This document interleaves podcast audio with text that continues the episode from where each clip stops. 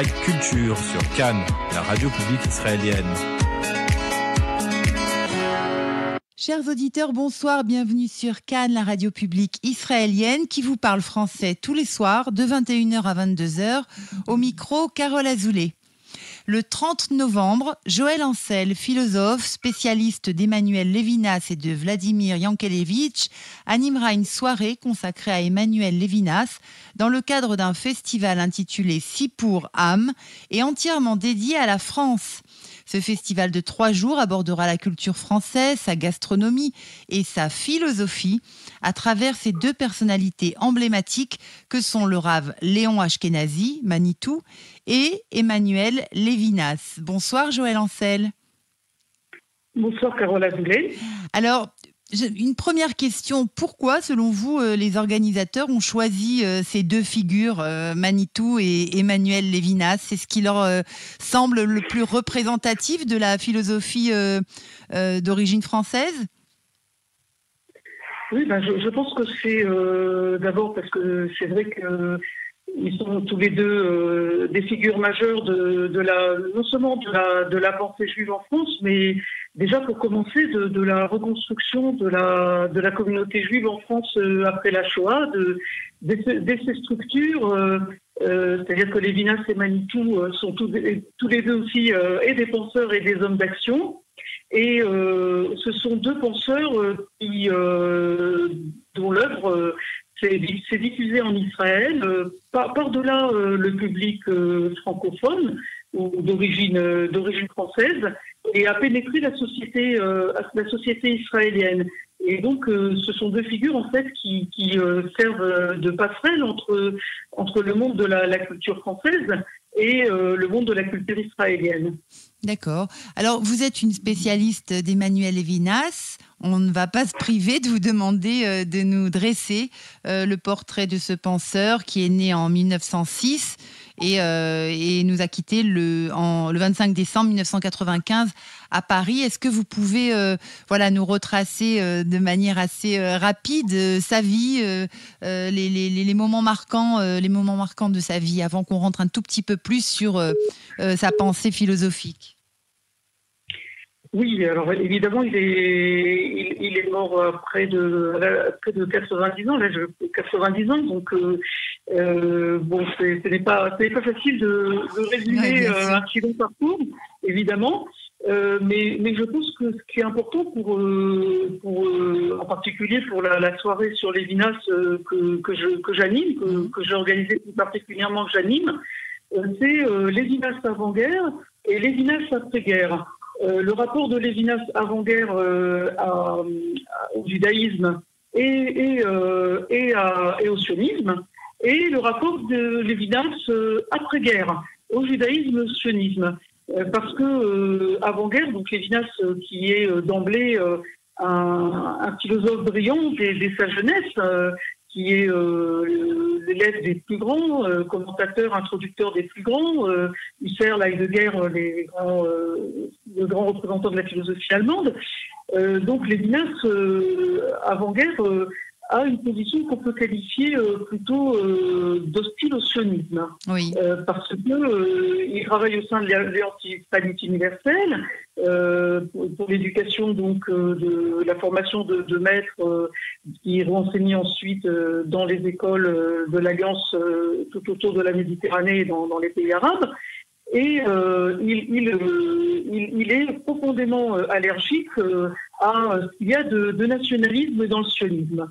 Euh, donc, euh, il voit plutôt les destinées du peuple juif, en fait, pas du tout, bien sûr, dans l'assimilation, absolument pas, mais dans l'intégration euh, dans les nations au sein desquelles, les, juifs vivent. Et puis, après-guerre, alors ça, ce sont ces mots. il dit tout a changé. il, y a, quelques phrases justement emblématiques. Tout a changé. Les mots sont revenus de l'exil. Et lorsqu'on lui demande pourquoi euh, il, a pris, euh, il a pris la direction euh, de l'école normale israélite orientale juste après la guerre et il a, il a dirigé l'école pendant près de 40 ans alors qu'il aurait pu très bien s'engager dans une carrière universitaire. Et bien, il dit toujours c'était, après Auschwitz. je, vois, je, je, savais que j'avais cette mission.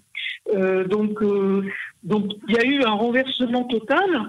Et donc, et donc pour, pour Lévinas, c'est bien avec, avec la, création de l'État d'Israël, était arrivé ce qu'il a appelé l'heure du chef-d'œuvre, euh, en disant le peuple juif au cours de son histoire a, a créé euh, des lois, a créé enfin des lois et des rites, a créé une culture, a créé, créé une littérature, euh, mais n'ayant pas n'ayant pas un État, il ne pouvait pas avoir les conditions qui lui permettraient concrètement de réaliser son idéal, sa vocation de justice sociale. Et donc cette heure est arrivée. vous voyez, il y a eu vraiment mais pourtant, euh, il, a, il, a, eu des positions quand même, euh, même euh, bien après la création de l'État d'Israël, lors de conflits, lors de guerres. je pense notamment à la guerre du Liban. Il s'est, il s'est franchement opposé à d'autres penseurs qui étaient, disons, qui prenaient la défense d'Israël. Il avait cette réserve dans le souci, bien sûr, de l'autre, de l'équité face, face aux, aux, aux, Arabes. Donc, il a, il a des fois eu quand même des positions qui étaient peut-être à contre-courant euh, de celles euh, proposées par d'autres euh, penseurs juifs plus sionistes entre guillemets ou je me trompe? Non, non, c'est pas tout à fait exact parce que d'abord Lévinas c'est toujours c'est toujours gardé de prise de position de position politique, enfin de, manière générale. C'était pas un philosophe qui il, luttait par d'autres par d'autres biais, mais ce n'était pas un philosophe qui descendait dans les rues et qui faisait circuler ou qui signait des pétitions. Mmh. Euh, euh, et, et, surtout par rapport à Israël, il, il considérait que, que n'étant pas euh, n'étant pas sur place, il n'avait pas à dicter. voilà. Mais par contre, lors de la visite de, de Sadat quand Sadat et Begin se sont rencontrés, il a, il a écrit un très très beau texte euh, qui s'appelle euh, Politique après, où il a montré qu'il y avait dans cet événement, quelque chose qui menait au-delà du politique, il y avait quelque chose d'absolument extraordinaire euh, dans cette possibilité de paix qui, qui s'ouvrait et qui a été extrêmement bénéfique pour, pour notre pays, pour Israël, même, même si la paix avec l'Égypte est encore un peu froide. Euh, donc, euh, non, euh, je ne pense pas que... Les positions nationalistes par moment de la politique israélienne, qui étaient légitimes, évidemment, puisque c'était à chaque fois dans la position de, de, de, de défense hein, qu'Israël, des fois, conquérissait du territoire, etc. Est-ce que ça, ça, lui... En tous les cas, il n'a pas eu de position, il ne s'est pas positionné par rapport à, à tout cela? D'accord. Non, non, euh, non, non, il a eu des, positions, c'était d'un d'un point de vue euh, plus. Euh, enfin, c'était certainement pas d'un point de vue politique. Éthique, éthique. Je parle de l'éthique ou de la philosophie. Ah, D'accord. Oui, sans, sans, que ça se traduise par une prise de position politique, une critique du gouvernement israélien ou ce mm. genre de choses. Mm. Non, il a, il a, de, il a, il a un très beau texte dans ses lectures talmudiques sur la terre d'Israël, terre promise euh, ou terre permise. C'est tout à fait dans ce qu'il dit, pourquoi il réfléchit, c'est tout à fait dans la lignée de, de, ce, de ce, sur quoi réfléchissent les sages du Talmud, c'est-à-dire euh, que la, présence sur la terre euh, d'Israël n'est pas conditionnelle, elle est conditionnée par l'accomplissement de la justice sociale, sinon cette terre vomit ses habitants. Mmh. Donc, à partir de, de, ce, à partir de, de, positions beaucoup plus fondamentales et, et certainement pas par, par des critiques d'ordre idéologique ou politique. Alors impossible quand on parle de Lévinas de ne pas évoquer euh, l'énigmatique Monsieur Chouchani. Euh, qui a été euh, très important dans sa vie. Vous pouvez nous expliquer pourquoi, Joël Ancel? Oui, alors justement, bon, Monsieur Chouchani, donc c'était ce, ce, personnage absolument euh, absolument génial euh, qui euh, qui connaissait qui connaissait par cœur non seulement les textes de la tradition mais, énormément d'autres choses et qui qui effectivement a pas vraiment fait découvrir le Talmud à Lévinas, parce qu'il savait que le Talmud existait, mais c'est avec lui que Lévinas est entré dans l'univers du Talmud en 1947. Et euh, donc, c'est vrai que les, sa réflexion sur le judaïsme euh, a, sa source, euh, une source majeure, c'est bien cette, étude commune avec, avec M. Chouchani.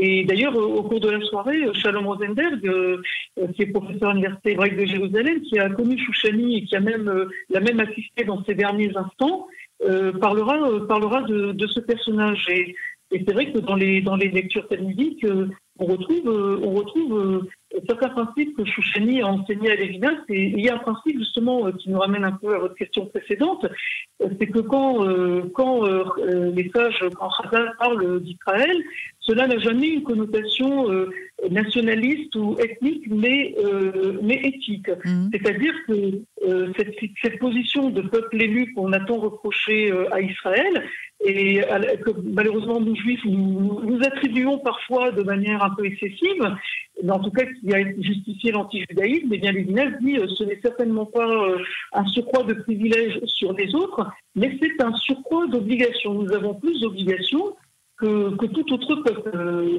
et donc, c'est dans ce sens-là qu'il faut l'interpréter. Vous voyez, ça, c'est un principe, un des nombreux principes d'interprétation, d'exégèse que M. Chouchani a enseigné à Lévinas. C'est-à-dire une charge morale pour le peuple juif de de, de, voilà, de donner euh, un visage euh, encore plus peut-être lumineux, on va dire, pour euh, résumer tout cela, plutôt qu'un privilège qui permettrait de s'arroger des droits supplémentaires. C'est cela? Oui, hmm. oui, tout à fait. Euh, euh, qu'est-ce qui vous a, vous, Joël Ancel, euh, qu'est-ce qui a fait que vous êtes, vous êtes devenu une spécialiste d'Emmanuel Lévinas? Vous l'êtes aussi de Vladimir Yankelevitch. Qu'est-ce qui vous a séduit, passionné? Qu'est-ce qui vous a donné envie voilà, d'aller vraiment au fond de, de la pensée de, ce penseur incontestable et reconnu maintenant partout? Écoutez, euh, quand, moi j'ai découvert les en fait, euh, euh, je, représente un petit peu une génération des années 80. donc, en tout cas pour parler de moi, mais c'est pas, ça va un peu au-delà de moi, de, jeunes qui, qui avaient un, disons, un, bagage très solide en philosophie, en littérature, en culture, culture, culture générale, etc. Euh, qui, et, euh, qui étaient euh, un peu déçus, pour le dire le moins, par ce qu'ils ce qu'ils entendaient de la bouche de ceux qui représentaient la, pensée juive en France. On était un petit peu, quand on les comparait avec avec Foucault ou avec Lévi-Strauss, on trouvait que ça allait ça n'allait pas très loin. Et sauf sauf Manitou précisément ou André Neher, et, euh, et, voilà que, que, que, vient Lévinas qui euh, donc euh, enseigne à, à, voir le Talmud tout à, tout à fait autrement, c'est-à-dire qu'on nous, veut montrer, c'est-à-dire pas des discussions où on coupe des choses en quatre, on ne sait pas très bien où on va, mmh. pas un livre pieux, un livre religieux, mais un livre où les talmudistes mettent en place vraiment des catégories de, de pensée qui vont leur permettre de, de, de, euh, de, de réfléchir sur des sur les, de penser les situations concrètes auxquelles, euh, auxquelles on est confronté, auxquelles non seulement je suis confronté, mais pas de manière générale euh, des, des, problèmes, problèmes juridiques, des problèmes économiques, tous, les, tous, tous ces problèmes qui question dans le Talmud. Et c'était une, une, manière totalement, totalement nouvelle. Et, qui n'était pas seulement, euh, comme on dit parfois, une interprétation philosophique, euh, comme si Lévinas apportait la philosophie et la plaquait de l'extérieur sur le Talmud, mais qui, consistait à montrer que euh, cette, cette, cette, réflexion, cette réflexion sur les grands problèmes humains, les grands problèmes sociaux, les grands problèmes économiques, juridiques, tout cela, c'était dans le, déjà dans le Talmud, c'est pas quelque chose qu'on importait de l'extérieur. Et euh, que le C'était une, une révolution. À l'époque, c'était une révolution pour, pour, euh, euh, pour des jeunes philosophes tels que vous. C'était une, une, une ouverture incroyable, j'imagine.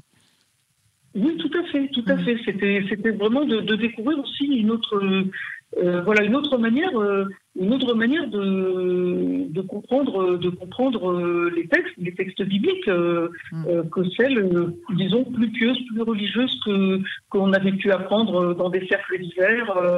peut-être qu'ils nous avaient préparé, sans nous avaient donné quand même une formation, mais qui mais il manquait quand même quelque chose. Et ce quelque chose, c'est l'Ignace sans, sans aucun doute qu'il a, qu'il a apporté. Euh, j'aimerais qu'on conclue, euh, Joël Ancel, euh, sur cette phrase magnifique. Alors, ça va être dur de conclure en, une minute. L'avenir, c'est l'autre. c'est une de ces phrases. Ça résume pas mal, non, sa pensée? Oui, bah, c'est-à-dire l'avenir c'est l'autre, c'est-à-dire que l'autre c'est puisque il est absolument autre et qu'il ne peut je ne pourrai jamais saisir ce qui fait de lui un être absolument autre, sinon il ne le serait plus, évidemment. Euh, eh bien, c'est comme l'avenir qui s'ouvre devant moi et qui comporte sa part euh, d'inconnu, de, quelque chose qui est radicalement euh, inconnu. et donc, oui, il y, a, il y a sans aucun doute un rapport. Alors, je vous invite, chers auditeurs, à participer euh, à, cette, euh, à cette soirée euh, qui va être dédiée à Emmanuel Lévinas le 30 novembre à Jérusalem, au Beth Avichai. Ça sera animé par Joël Ancel et deux autres personnalités. Joël, vous pouvez nous donner leur nom, s'il vous plaît? Oui, alors donc Shalom Rosenberg, professeur à l'Université hébraïque de Jérusalem et euh, donc euh, euh, Yosef Zohar qui, a fait son doctorat avec Israël Oman, donc qui est prix Nobel. Alors voilà, ça sera, j'imagine, une, une, soirée très intéressante avec des films, avec, avec des discussions. merci beaucoup, Joël Ancel. Euh, d'avoir euh, d'avoir répondu à, ces quelques questions sur l'univers immense d'Emmanuel Lévinas. Mais j'espère qu'on aura donné le goût à nos auditeurs euh, d'aller d'aller participer, de participer à cette soirée. merci beaucoup et à très bientôt sur Cannes. Merci, merci, beaucoup. Et voilà, c'était Joël Ancel au micro de Carole Azoulay.